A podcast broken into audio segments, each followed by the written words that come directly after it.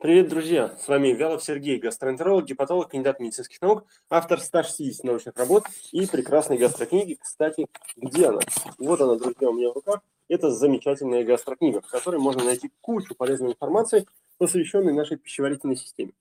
Итак, сегодня мы, а, ну не то чтобы начинаем, сейчас начинаем, а вообще продолжаем а, наши длинные, долгие и продолжающиеся уже давно, мне кажется, разговоры, связанные с пищеварительной системой с пищеводом, с желудком, с желчным пузырем, поджелудочной железой, а кишечником, может быть, еще и печенью.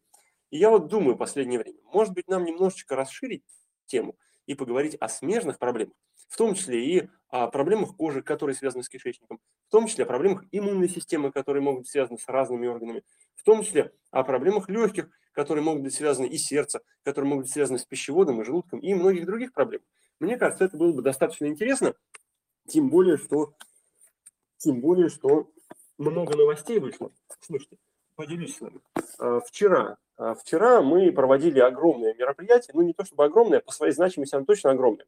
Для московских врачей 120 а, гастроэнтерологов у нас было вместе с профессором, с клиническим фармакологом, она приходила к нам в гости, и мы обсуждали как раз вопросы, связанные с желудком, с кислотностью, с хеликобактером, с диспепсией, с изжогой. Вот, было безумно интересно. А, мы планировали, что у нас будет на час мероприятие, но в итоге это задержалось почти до двух часов. А, куча вопросов было. А, в общем-то, затронули и систему цитохрома в печени, и как метаболизируются лекарственные препараты. И оказалось, что есть особенности у людей, которые на вегетарианской диете сидят. И у них очень часто возникают передозировки с лекарствами, и особенно с БАДами, по определенным причинам. Кроме того, мы подтвердили все-таки, что никакие ингибиторы протонной помпы не бывают неэффективными потому что, собственно, их эффект, который они оказывают, он не зависит а, ни от чего. И они в любом случае оказывают эффект. И можно блокировать кислоту полностью или частично. В общем-то, куча разных нюансов. Очень интересные вопросы были связаны с метаболизмом лекарств у женщин, потому что по некоторым данным там на 30% меньше у них действуют лекарственные препараты. Вот, разработали и обсудили а, тактику как действовать а, врачам при рефлюксной болезни, например, потому что только что недавно вышли американские рекомендации по рефлюксной болезни, а, но они неким образом совпадают с рекомендациями и нашими, а наши вышли раньше, вот что удивительно получается. Вот, обсудили и главного гастроэнтеролога нашего, и, в общем-то, а, миллион разных вопросов, в том числе и новости, которые, и научные открытия, которые были представлены в американской гастроэнтерологической неделе в июне, и новые устройства, и новые способы борьбы и с рефлюксом, и с другими. И я продолжаю делать гастрообзоры. Вот а, я думаю, что в течение этой недели или, да, в течение этой недели я а, выложу канале, а тем, кто подписан, пришлю по почте, а, а тем, кто на марафоне, они раньше всех получат эти обзоры. По поводу пива и влияния на микрофлору кишечника, потому что тоже очень много вопросов было. Вроде бы пиво вредно, а вот оказывается, что оно полезно, почему такое противоречие возникает? Вот я как раз на этот вопрос и отвечу и а, представлю все данные исследования. А, кроме того, были очень интересные исследования по использованию некоторых видов витаминов для предотвращения и лечения жировой болезни печени. А оказалось, что это связано все с глутатионом, с аутофагией, в общем, безумно интересные вещи. А еще было очень интересное исследование по предотвращению рака желудка, то есть как с помощью обычных средств а, можно предотвращать рак желудка, а, причем это исследование было выполнено в Китае, а там частота рака желудка на порядок больше, чем у нас, и у них, собственно, был материал, на котором можно было все попробовать и протестировать. Ну и очень интересные уже европейские новости по поводу борьбы с воспалением в кишечнике и по поводу того, как наши старые советские разработки, оказывается, доступны для нас, а, начинают использовать а, в Европе и в Штатах для того, чтобы предотвращать воспаление в кишечнике, бороться с воспалением в кишечнике и даже а, бороться с язвенным колитом и болезнью крона. А это, собственно, вы знаете, что одни из самых тяжелых видов воспаления в кишечнике. Вот. Поэтому ждите новостей. Они уже в процессе. Готовьтесь к гастромарафону. Мы будем повторять гастромарафон, нормально есть. А, это будет 19, 19 сентября, вот уже со дня на день, грубо говоря. А, ну и подписывайтесь, конечно, на все каналы. На телеграм-канал Доктор Вялов, группа ВКонтакте Доктор Вялов, YouTube канал Доктор Вялов. Вся информация, в принципе, есть на сайте Вялов.ру. Там вы найдете все ссылочки. А, но по традиции у нас есть несколько вопросов, которые прислали в телеграм-канале, и мы с них начнем для разгона. Итак, вот у нас, блин, прям такой вопрос в лоб. Ксюша пишет. Здравствуйте, доктор. Есть ли какие-то показания к обязательному удалению желчного пузыря при наличии полипа? Если он, например, без кровотока и на ножке, но больше сантиметра, нужно ли уже удалять? Еще сказали, что беременеть опасно, хотя планировала, но уже не знаю, что делать. Отчаяние уже у человека. Беременеть хотела, и врачи говорят, нельзя беременеть. Так как он быстро начнет расти на гормонах, сказали, что он быстро растет на гормонах. Офигеть. Ладно. И э, станет ясно, доброкачественный или злокачественный он только после удаления. Ну, здесь однозначно э, ситуация нагнетается, потому что, э, конечно же, полипы не настолько опасны, хотя мож, могут быть опасными. Да? Например, если кровоток есть, то да, это однозначно опасный, потенциально опасный полип, который может превратиться в аденом. Но уж беременность ни в коем случае отменять нельзя, а, потому что даже при беременности уж крайнюю ситуацию возьмем, я, конечно, чуть-чуть отвлекусь, а, крайнюю ситуацию возьмем, даже при беременности можно удалять полипы из желчного пузыря. Такое делается, а, если прям вот жизненная необходимость возникает, но в реальной практике это встречается крайне редко. Вот. А дальше, на гормонах, конечно же, полипы не растут. Полипы растут совершенно по другим причинам, они связаны с инфекцией, а, с образованием повреждений на стенке пузыря. А, но беременность и гормоны а, конкретно, которые при беременности повышаются, это связано с эстрогенами и прогестероном, никоим образом на сам полип не повлияют. Поэтому точно уж это не повод отменять беременность. Ну а размеры тоже не всегда критичны. Важнее даже не размеры, а скорость роста. То есть если этот полип, сейчас абстрактную цифру скажу, там 5 сантиметров, да, но он не растет, а, значит никакой опасности нет. А если он, например, 1 миллиметр, а через месяц мы сделали уже 2 миллиметра, а через месяц уже 5 миллиметров, то это, конечно, намного опаснее ситуация. В общем, да, очень интересный такой душещипательный вопрос, а, но а, мне кажется, я на него ответил. Показания, конечно, есть. Эти показания упираются в здравый смысл исключительно. Это показания, в том числе пересекающиеся с международными рекомендациями Евроикторус, а, по удалению пузыря в принципе, и основано на том, растет полип или не растет, есть там воспаление или нет, а, и действительно это истинный полип или ложный, или вообще аденом. Вот, ну, подробнее об этом, кстати, в книжке, в гастрокниге а, написано. Так, вот пошли вопросы почему-то по желчному пузырю. Да? Здравствуйте, пишет Анна. Желчный удален полтора года назад. Низкий ферритин. Странно, никак желчный пузырь с низким ферритином не связан. Принимаю железо, повышаются АСТ, ЛТ, ГГТ. В чем проблема? Ну, высоты, потому что это мероприятие наверняка вас впечатлило. А, но железо действительно обладает побочными эффектами. И зачастую, особенно если кишечник больной или желудок больной, а, то тогда а, показатели печени могут повышаться. А еще они могут повышаться, если смотреть не только вот прям на ферритин, который может быть и понижен, а если смотреть и на общий анализ крови, и на железосыворотки, тогда становится понятно, что избыток железа может сохраняться у человека. И вот избыток железа приводит к синдрому перегрузки железом, и вот тогда начинает страдать печень. Возможно, у вас ферритин низкий, а железа в организме предостаточно. Это мы подробно разбирали на марафоне а, «Железо и анемия». Вот. А, ну, я вот смотрю, Лидия здесь пишет, эфиры стали идти раньше. Да, я просто получил очень много а, комментариев по поводу того, что а, надо бы пораньше делать, Дальний Восток и многие другие регионы не успевают. И вот решил пробовать а, делать их раньше. А, буду ждать от вас обратную связь, насколько вам это стало удобнее или наоборот неудобнее. А, пишите, я все комментарии читаю и стараюсь везде откликаться. Итак, а, у нас с вами вот еще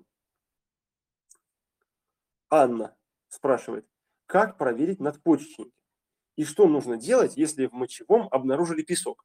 Это прямо по моему запросу. Вот я сейчас сказал, давайте попробуем и другие а, темы а, разобрать. И вот сразу Анна воспользовалась этим моментом, а Дмитрий а, сразу ответил ей уже сам. А, вы считаете, этим гастроэнтеролог занимается? Дмитрий, конечно, красавчик, надо отдать ему должное.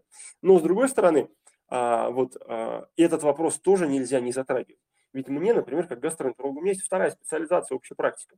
Я сначала получил общее образование и потом специализировался конкретно на гастроэнтерологию, чтобы не терять широту своего взгляда. Так вот, а поэтому, если нужно проверить надпочечники, нужно сдавать в первую очередь гормоны надпочечников. Это анализы крови и анализы мочи, в том числе и специальные анализы мочи на гормоны. И делать УЗИ, которое покажет вообще структуру этих надпочечников. Они есть или их нет, или там аденомы, или что-нибудь еще. Вот. А, но надпочечники обычно никак не связаны с песком в мочевом пузыре. Песок в мочевом пузыре – это либо нарушение работы не надпочечников, а самих конкретно почек, а, и либо остатки после инфекции в мочевом пузыре, либо нарушение баланса между жидкостью и солью в организме. И это мы, кстати, тоже будем разбирать на марафоне «Нормально есть». Поэтому присоединяйтесь. Итак, а, мы смотрим вот что.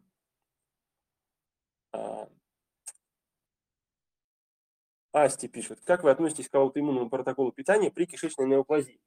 А, вопрос, а, где эта кишечная метаплазия находится? В желудке, в кишечнике, в пищеводе. От этого все зависит. Но э, исследования на эту тему, во, выше крыши, слушайте, японцы начинали с этим разбираться, поэтому я позволю себе кратко ответить на этот вопрос. А, нет эффекта конкретно в отношении метаплазии от аутоиммунного протокола. Про другие детали аутоиммунного протокола можем поговорить на марафоне, если вы хотите. Барсманя. Если кальпротектин 300, а колоноскопия в норме, в чем может быть причина? В другом виде воспаления кишечника, в другом отделе кишечника а, или в самой технологии, по которой выполняют колоноскопию. Могли а, по разным причинам этого не увидеть. Камила, препараты железа разве не, идут, не ведут к появлению запоров? А в том числе ведут и к появлению запоров. Одно другому не мешает. Они могут вести и к разрушению печени, и к воспалению в желудке, и это было на многих исследованиях показано, а, и, собственно, к нарушению стула. Такое бывает. Так.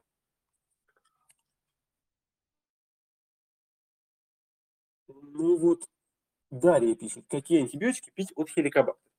А, смотрите, по, подробно я про это рассказывал на ютубе, одно из видео, посмотрите, там прям про хеликобактер написано, там все, а, все я озвучил основные моменты, которые по последним рекомендациям, вот а, летним, а, используются.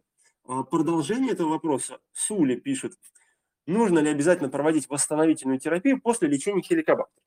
Ну, слушайте, восстановительную терапию нужно проводить после, например, наркотической зависимости или алкогольной зависимости, да, потому что организм повреждается. А после чисток а, кишечника и чистки печени нужно производить восстановительную терапию, потому что в результате их организм повреждается. А лечение, нацеленное на уничтожение хеликобактера, оно не повреждает организм. Слушайте, оно 100% безопасное. Поэтому может создаться такое ощущение и впечатление – что, например, организму стало плохо после этого. Вся эта петрушка связана с тем, что на здоровый организм, в котором только желудок проблемный, никакого эффекта это не окажет. Негативного, я имею в виду. А вот если у человека были проблемы с выделением желчи, и он начал лечить хеликобактер, то тогда часть антибиотиков проходит превращение в печени, выделяется через желчь, и вот тогда может что-то неприятное возникнуть. Или, например, у человека исходно болит кишечник, и есть хеликобактер в желудке. И вот тогда, когда он использует антибиотики от хеликобактера, кишечник уже изначально сломанный, может доломаться окончательно. Вот тогда надо уже не восстановительную терапию проводить и подменять для себя понятие, а задуматься о том, что же все-таки заболело-то, желчный или кишечник, или, может быть, печень, и вылечить уже эту вторую проблему. Елена, спасибо вам за обратную связь. А, итак. Здравствуйте, доктор после лечения язвы желудка не могу набрать вес. Можете сказать подробнее? Ну, Шухрат. Шахрат. Слушайте, мы об этом подробно будем в течение целой недели говорить на марафоне «Нормально есть». Потому что что происходит после э, лечения язвы желудка? да, не после лечения, хотя после лечения тоже. При язве, в принципе, желудок болит, и есть нормально не получается. Когда мы лечим язву, то тоже нужны определенные ограничения в питании, и поэтому тоже не получается нормально есть. В итоге питание настолько меняется, что потом практически очень сложно вернуться к нормальной еде. И сложно начать нормально есть. Поэтому надо вспомнить, как вы ели раньше, и тогда это сделает первый шаг, а второй шаг – это увеличить объем еды, и тогда а, вес начнет набираться. Так.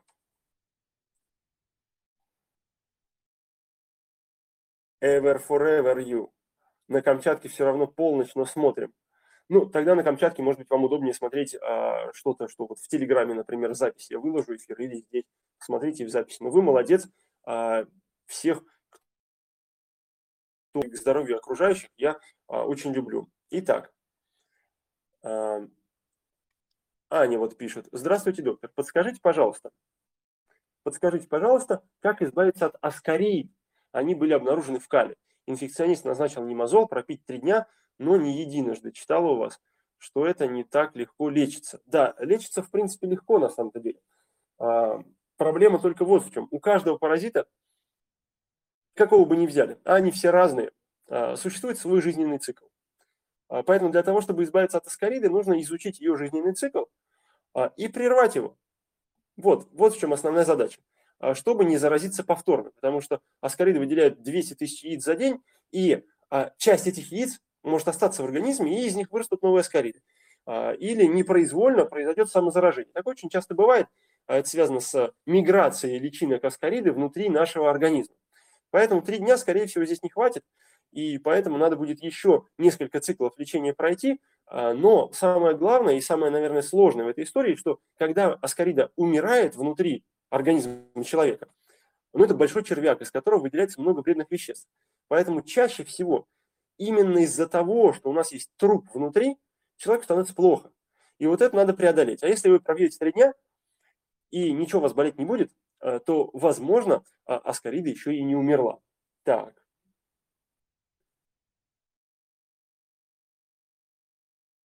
Каша на Ди. СРК лечится? Как с ним жить? Живу дома. Конечно, лечится. А, ГПОД, ГПОД усугубляет рефлюкс. Не всегда, зависит от того, какая форма этой грыжи. Здесь надо по месту смотреть. Так, ну и давайте еще парочку вопросов сейчас из телеграм-канала для разнообразия. А, так. Вот Дмитрий как раз пишет. Доброго времени суток. Постоянный избыток желчи. А, соответственно, частые походы в уборную. Смотрите внимательно. Избыток желчи и частые походы в уборную – это не обязательно связанные вещи. Возможно, походы в уборную, они сами по себе. И у человека есть проблемы с кишечником, например, и поэтому он часто ходит в туалет. А избыток желчи сам по себе избыток желчи. Мало того, его еще надо подтвердить сначала, потому что его и нету. Я вот а, желчь и про поджелудочную железу, про ферменты и желчный пузырь очень интересно получается. Я думаю, что скоро выйдет. Поэтому пока читайте а, гастрокнигу, там это подробно написано. Так вот, обычно недостаток желчи является показателем, показателем к лечению. А у меня наоборот, ее очень много. Как можно избавиться от недуга? А, интересный очень вопрос. А, потому что практически в жизни как получается? Мы о чем-то утверждаем, что желчи много. А как только начинаешь разбираться чуть-чуть, то оказывается, а на основании чего мы решили, что желчи много? Просто на основании того, что поносит? И этого, очевидно, недостаточно, чтобы утверждать о том, что именно желчь в этом виновата. Конечно, надо и сам желчный пузырь проверить, УЗИ сделать, а, анализы сдать. И тогда мы увидим, реально там много желчи, или там вообще этой желчи нету. А, и станет понятно, это отдельная изолированная проблема в кишечнике или это проблема с желчевыделением. Но, скорее всего, а, в такой ситуации, когда у человека частые походы в туалет, именно это больше всего и беспокоит. И, наверное, имеет смысл начать сначала с проверки кишечника, поскольку это уж больше всего беспокоит. Ну так вот, Ируся пишет, боли в кишечнике после тушеных овощей. Есть дивертикул. Овощи вредны в этом случае овощи в случае дивертикула, они не вредны, они как раз нужны и обязательно полезны.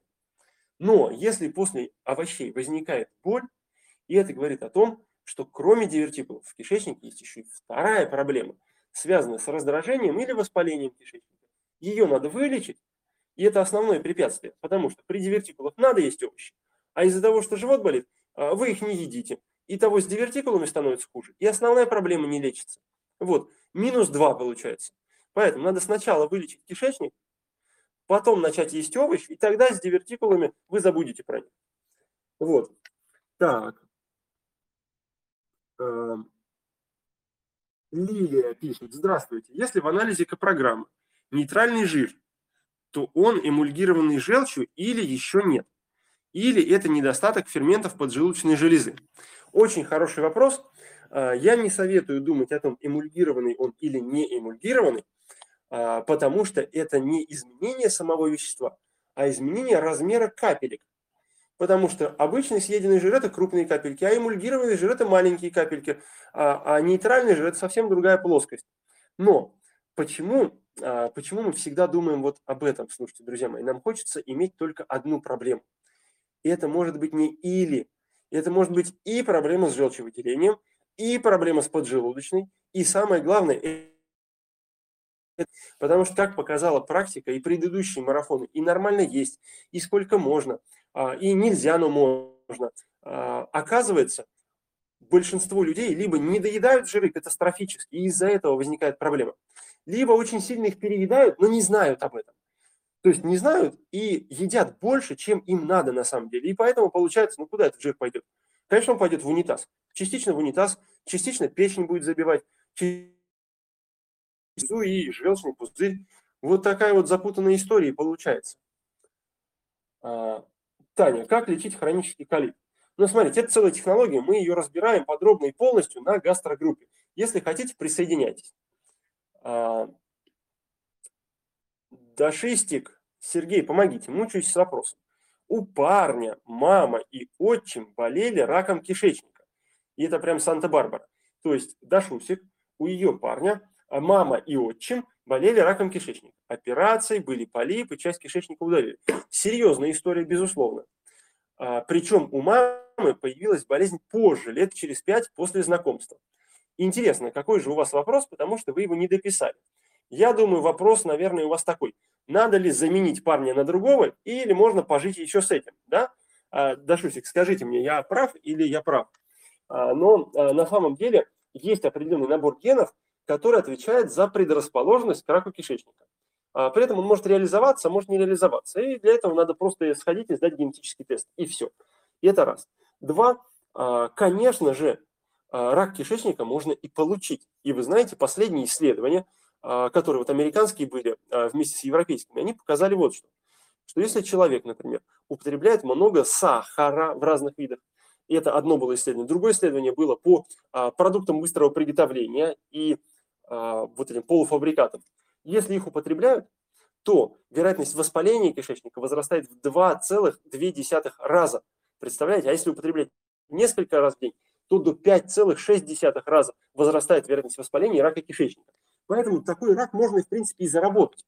И если, например, вот эти два человека, муж и жена, да, как, как часть семьи, ели плюс-минус одну и ту же еду, то, конечно, будет закономерно, что они получили плюс-минус одни и те же заболевания, может быть, там с разницей по времени, а, да вот, собственно, и все. Да? А, так. Динар. Динара. Дина, наверное, а, пишет. Эозинофила на более полугода 13-14. Была у гастроэнтеролога, выявили лямблий, сопутствовал кашицеобразный стул, вылечили кишечник, но эозинофилы не снизились. Направили к гематологу, он сказал, что это не, не к нему. Опять вопрос здесь не дописался, а, судя по всему. А, но что я могу сказать? Надо понимать, где именно эти эозинофилы. Может быть, это в общем анализе крови, может быть, это в пищеводе, в желудке, в кишечнике, в анализе кала или где-то еще. Поэтому это тоже очень важный момент. Ну, кишечник вылечили, это хорошо. А лямблии вылечили, если они были наверное, тоже хорошо. А, ну, гематологу отправили, и это точно не к нему, и это даже я вам могу сказать, что это не к нему. Поэтому здесь надо думать о других видах аллергического воспаления, а в том числе и в пищеварительной системе, в том числе и в легких. И это очень важно. И вот на сегодняшний день есть 6, 6 а, обязательных для исключения продуктов, а, благодаря которым устраняется вот это вот количество эзинофилов. Я думаю, что в одном из обзоров, а, гастрообзоров, на которые, я надеюсь, вы подписаны, я про эти продукты более детально расскажу как раз. Вот. А у нас есть еще вопросы из телеграм-канала. Так, вот Оксана, например, спрашивает. Постоянная горечь во рту от антидепрессантов, которые она принимает на постоянной основе. Как от нее избавиться? Врач прописывал, препараты не помогают. А, разный механизм бывает, а, по которому возникает горечь во рту на фоне приема антидепрессантов. А, например, часть антидепрессантов. Это же групповое название, такое обывательское скорее. Потому что на самом деле в группу антидепрессантов попадают разные вещества разного химического и природного происхождения, которые относятся даже к фармакологическим группам разным. Поэтому механизм действия разный. Вот, например, одна из групп проходит превращение в печени, и часть э, продуктов превращения выбрасывается в желчный пузырь, повышает там давление и появляется горький привкус во рту. Вот вам раз.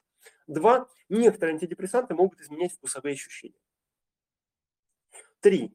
А, например, а, на фоне приема антидепрессантов изменяется а, психологическое состояние и может возникать психологическая горечь во рту. Такое тоже бывает. А некоторые антидепрессанты влияют на слюноотделение. И такого человека, который пьет ну, вот из этой группы антидепрессантов, можно вполне себе идентифицировать, потому что у него слюна такая густая и белая, иногда на губах она бывает, на, на краях губ. Вот. А, и когда тоже будет изменение привкуса во рту. Вот. Поэтому препаратами это, конечно, не решается.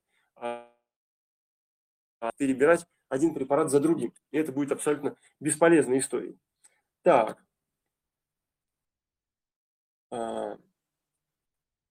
Давайте сейчас еще какой-нибудь. Айгерим пишет. Скажите, как не переедать? Не могу полусытый встать. И смайлик. Какая милая история. Смотрите, мы это будем подробно разбирать на марафоне «Нормально есть». А, в прошлый раз, когда мы проводили, мы выработали прям специальный механизм, как сделать так, чтобы не переедать реально. Вот. Э, и еще мы будем разбирать идеальный завтрак а, на, на марафоне нормально. Есть и куча разных интересных моментов там будет, потому что я его дополнил, там будет плюс 30% новой информации, и, э, конечно, поскольку мы повторяем. Вот. И старая информация безумно полезная, а, куча интересных заданий, я думаю, будет круто. Поехали дальше. А, Мария пишет, как и чем увеличить количество эритроцитов? Интересный вопрос. Гемоглобин низкий, железо и ферритин тоже. Так это закономерный результат. Надо найти причину анемии. Это и есть анемия. И вот тогда, когда количество эритроцитов вернется, тогда вместе с ними вернется и гемоглобин, вместе с ними вернется и ферритин, и железо. Вот, но причину анемии может быть огромное количество. А, мы а, часть этих причин разбирали на марафоне железа и анемия, но в принципе а, причин-то огромное количество. Это может быть связано и с селезенкой, и с печенью, и со щитовидкой, и с кишечником, и с желудком. То есть разные варианты существуют. И здесь надо проверять, безусловно, все, в том числе и гинекологию. Так. В ваших книгах есть информация по метаплазии? Конечно. Вот в гастрокниге а, Поле есть а, много информации про всю пищеварительную систему. А в книге «Желудочные войны» есть, она вся, вся посвящена желудку и в том числе и метаплазии. А, Елена, как поднять кислотность желудка, спрашивает. Это мой любимый вопрос, который подробно отвечен вот здесь, вот в гастрокниге, и особенно тщательно разобран в книге «Желудочный войн». Кислотность желудка в норме на максимуме. В норме на максимуме. Поэтому она бывает понижена. И если она пониженная, то задача никак не поднимать кислотность. Потому что кислотность можно поднимать. Выпейте кислоты соляной и будет вам нормальная кислотность. В средние века использовали такой метод. И кислотность восстанавливается, знаете. А, но приходится каждый раз пить вместо воды кислоту. Если такой вариант устраивает, тогда можно поднимать кислотность. Но правильно в этой ситуации, конечно же, найти причину того, почему кислотность стала низкой. А причина, по сути, одна – атрофия, которая ведет к раку желудка. И вот эту атрофию надо вылечить. Вот. А, но смотрите, мы сейчас с вами разбираем вот эти вот насущные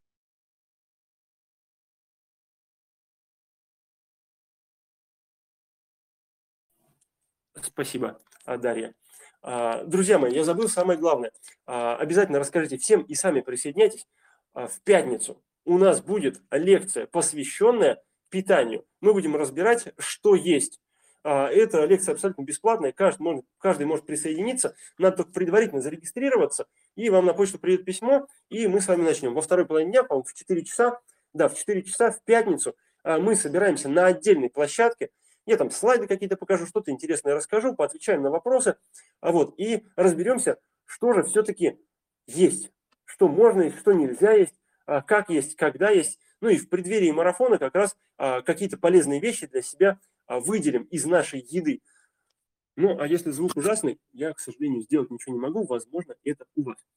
Так вот, при жировом гепатозе, Асель спрашивает, врач назначил диету и урсофальк 250 по две таблетки на ночь. Достаточно ли для лечения печени?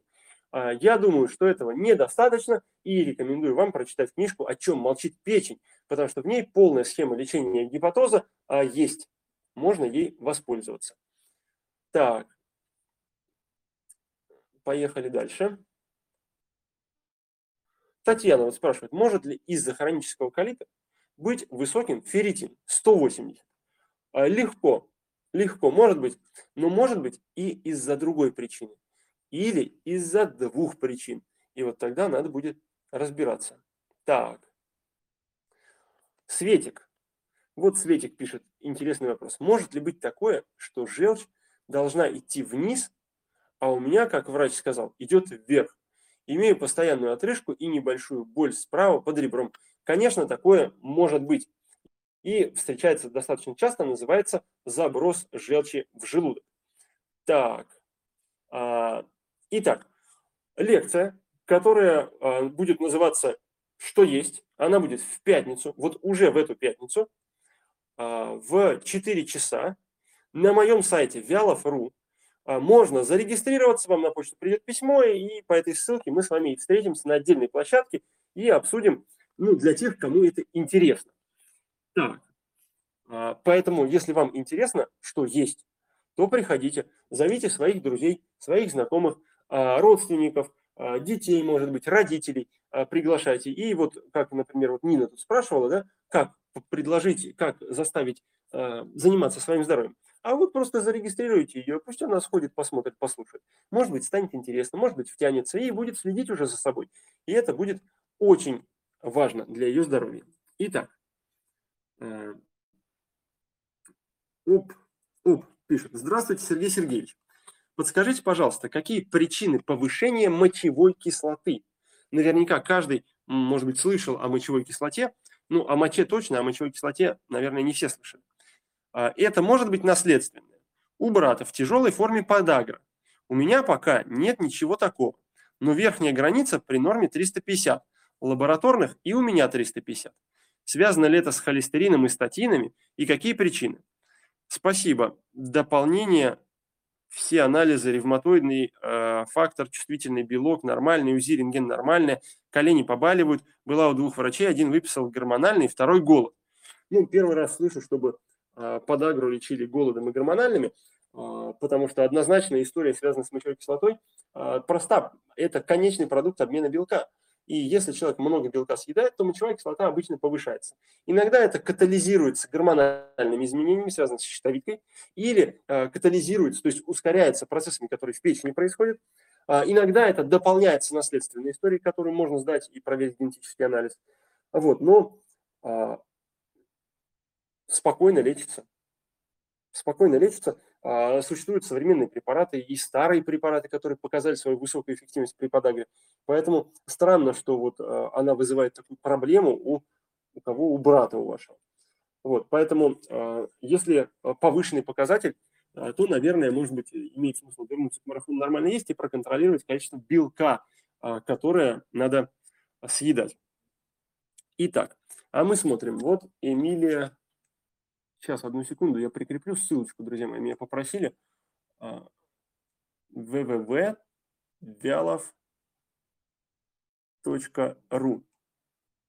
А как ее закрепить?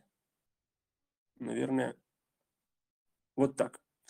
Вот, собственно, ссылочку прикрепил. А, это мой сайт, на нем а, вся информация есть и про приемы, про гастрогруппы, и про марафон, и про лекцию, и про книги. И там есть ссылки все на YouTube-канал, на другие социальные сети, поэтому welcome, присоединяйтесь.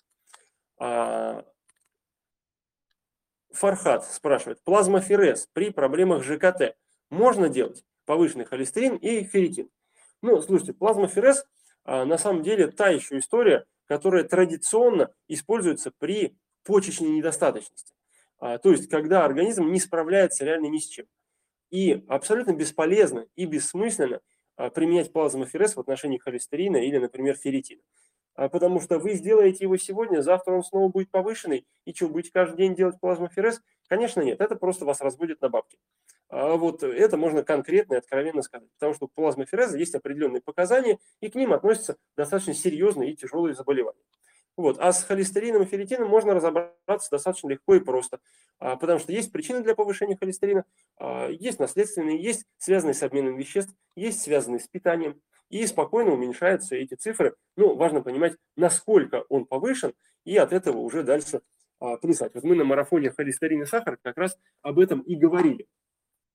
Так. Ну и давайте вот тут еще какой-нибудь вопросик из телеграм-канала доктор Вялов. Я надеюсь, что все на него подписаны. А, так.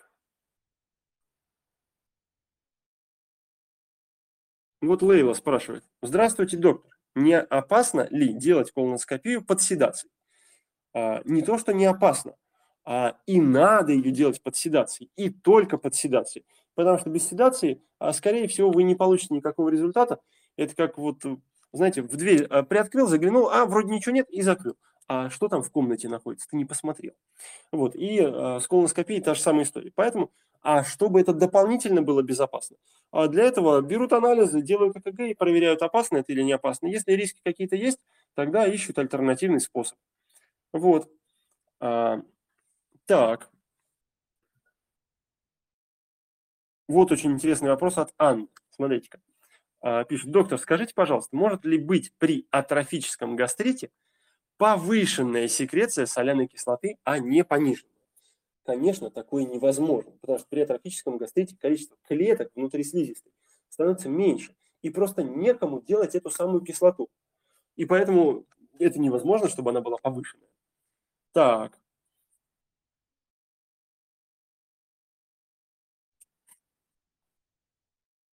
Интересно. Вот а, прилетело дополнение. А, жидкий жгучий стул, поэтому решил, что это желчь. Человек часто ходит в туалет, а, и стул жгучий и жидкий.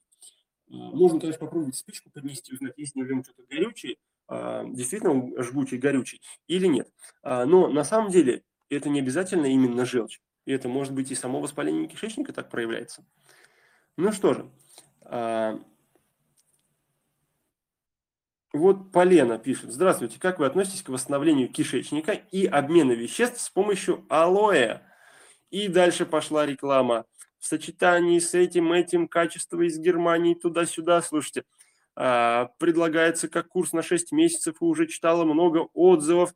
А, как-то прямо все воспринимается как курс от всех болезней, так как все они идут от кишечника. Подруга вылечила сына от нейродермита. Именно этим курсом это как пример – на самом деле ничего не произошло. А, потому что алоэ тоже изучен сверху донизу, и как и кишечник, который тоже изучен сверху донизу. И оказывается, что если, например, человек выпьет алоэ, выпьет алоэ, вот прямо сейчас, да, и потом пойдет делать гастроскопию, для него вся слизистая, будет в желудке красная, отечная и воспаленная. Он едкий очень. И исследования на эту тему были. А если, например, человек некоторое время будет пить алоэ, то у него могут даже эрозии, язвы и подкравливания образовываться в желудке. И это наглядно видно, прям вот, просто не все люди об этом говорят. А, вот пьет он, идет на гастроскопию, видно все, понимаете, вот глазами видно, ничего даже придумывать не надо. Вот, поэтому, конечно, это бесполезная история. А, но, возможно, а, в ситуации с нейродермитом это оказало благотворный эффект. Почему? Потому что нейродермит – это все-таки психосоматика, это классическая большая чикагская семерка психосоматических заболеваний. И когда человек что-то делает а, успокаивающего, например, идет алоэ как заклинание, а, особенно если реклама хорошая была, то нейродермит успокаивается. Поэтому а, не ждите, что она вылечила, это просто временное облегчение. Один вариант. Второй вариант, может быть, это все-таки не нейродермит. Может быть, алоэ вместе с тем, что убил кишечник, убило микробов, которые там были. И поэтому на коже стало чуть полегче. Вот. Но и то, и другое, собственно, это временный эффект. Надо на самом деле все-таки вылечить воспаление кишечника и определиться более четко с проблемой, которая есть на коже. Ну что же, друзья, а что делать? Нет. Что делать, если у мужа постоянно дарит, пишет? Постоянно изжога и болит горло. Течет постоянно слизь. У кого только не были. Ничего не помогает. Болит в правом подреберье. Диету не помогают и ТБ тоже. А, Слушайте, ну разбираться надо, да. А, если вы ходили уже ко всем, да, а, то наверняка есть какая-то специфика, какая-то конкретная фишечка именно в его состоянии, которая не позволяет этот вопрос решить. А когда мы вот такой абстрактный вопрос задаем, ну, например, мне, например, в рамках прямого эфира, конечно, я могу сказать только здесь общие а, какие-то вещи для всех. Ну что, вот вчера у нас была лекция для врачей. Мы вместе с клиническим фармакологом как раз эти вопросы тоже разбирали. И здесь на что надо обратить внимание? Не бывает такого, чтобы ингибитор протонной помпы не помогал. Не бывает такого с точки зрения э, законов физики, химии и всех остальных. Это как сказать, что, знаете, э, я летаю, и сила тяжести на меня не действует. Не бывает такого. Поэтому здесь есть какая-то ошибка. И вот эту ошибку надо найти. Чтобы найти, надо все состояние проанализировать. И вот этот детальный анализ мы как раз на гастрогруппе и проводим.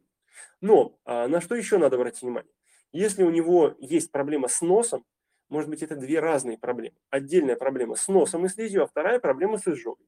И тогда они лечатся а, по-разному, как две разные болезни. Вот. А дальше, дальше все будет опираться в детали. А, не факт, что вы выберете их правильно, поэтому нужна какая-то подготовка. Вот поэтому а, я думаю, что как минимум Гавистер книгу вам надо прочитать. А мы поехали дальше. А, а, так.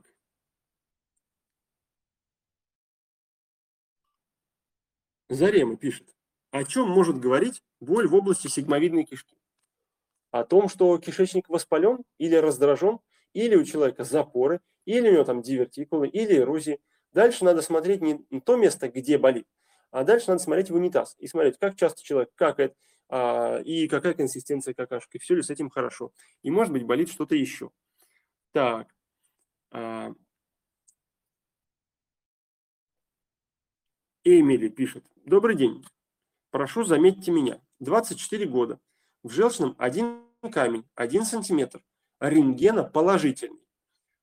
Планирую беременность и не знаю, как быть. Удалять орган или беременеть с камнем. Ну, слушайте, здесь, конечно, кто же настаивает? Вы сами принимаете решение. Хотите беременеть? Беременеете. Хотите удалять? Удаляйте. Вот. А важно понимать, беспокоит он сейчас или нет, и как вы питаетесь. Если вы нормально едите, а как нормально есть, мы будем разбирать на гастромарафоне, он так и называется, нормально есть, приходите и определимся. Вот. Если вы нормально едите и при этом камень не беспокоит, то вполне себе а, можно ходить с ним и а, какое-то время дальше. А, потому что камень это достаточно тяжелый, если он рентген негативный или рентген позитивный. Рентген позитивный. Значит, он достаточно тяжелый, а, значит, вряд ли какие-то приступы будут вас беспокоить, и вы можете спокойно проходить с ним всю беременность. А, вот, собственно, и все. А потом уже при необходимости решать этот вопрос дальше, если беременность важнее. Вот. Поэтому это все-таки вопрос выбора каждого человека, и каждый человек сам для себя решает. Но уж как минимум надо начать нормально есть, если есть камень. А, так.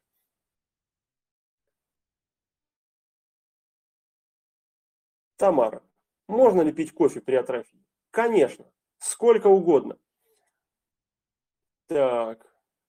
Ну что ж, друзья, я напомню еще, а, еще один раз, а, что в пятницу, в пятницу в 16 часов по Москве а, мы собираемся на отдельной площадке. У нас будет мини-лекция, которая будет посвящена тому, что есть, и важным аспектам питания, которые нас всех беспокоят и иногда досаждают нам. И попробуем выработать какой-то план для себя и вынести какую-то пользу.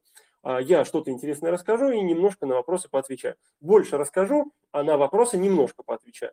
Вот, для того, чтобы туда попасть, на сайте Вялов.ру регистрируйтесь, а, вам придет письмо со ссылочкой, и мы с вами в отдельном месте с вами встретимся. А, Еще в ближайшее время а, я выложу новые гастрообзоры, которые посвящены исследованиям и практической пользе от того, что наука нам дает в отношении гастроэнтерологии. Самые новые обзоры и самые первые, конечно, получат участники гастромарафона, безусловно. Тем, кто подписан, по ссылочке тоже придет тоже придет письмо, а, которое они могут посмотреть и увидеть там а, все эти новости. Что еще? А, еще куча всего интересного, слушайте. Какие-то какие в журналах статьи должны выйти. А, вот, кстати, вышла статья сегодня, мне прислали ее. Я написал вместе с докторами по поводу последствий после коронавируса. Это медицинская статья, она вышла в рецензируемом ВАКом журнале. Там очень очень много специфической медицинской информации, и я думаю, что а, большинство врачей ее получат. Вот. А, во вторник будет мероприятие для врачей. А, оно будет в Москве, мы будем в центре Москвы собираться. В, на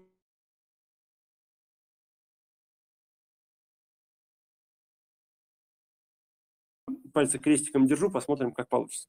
Вот, ну что, на этом мы на сегодня с вами заканчиваем. До скорых встреч. Пока-пока.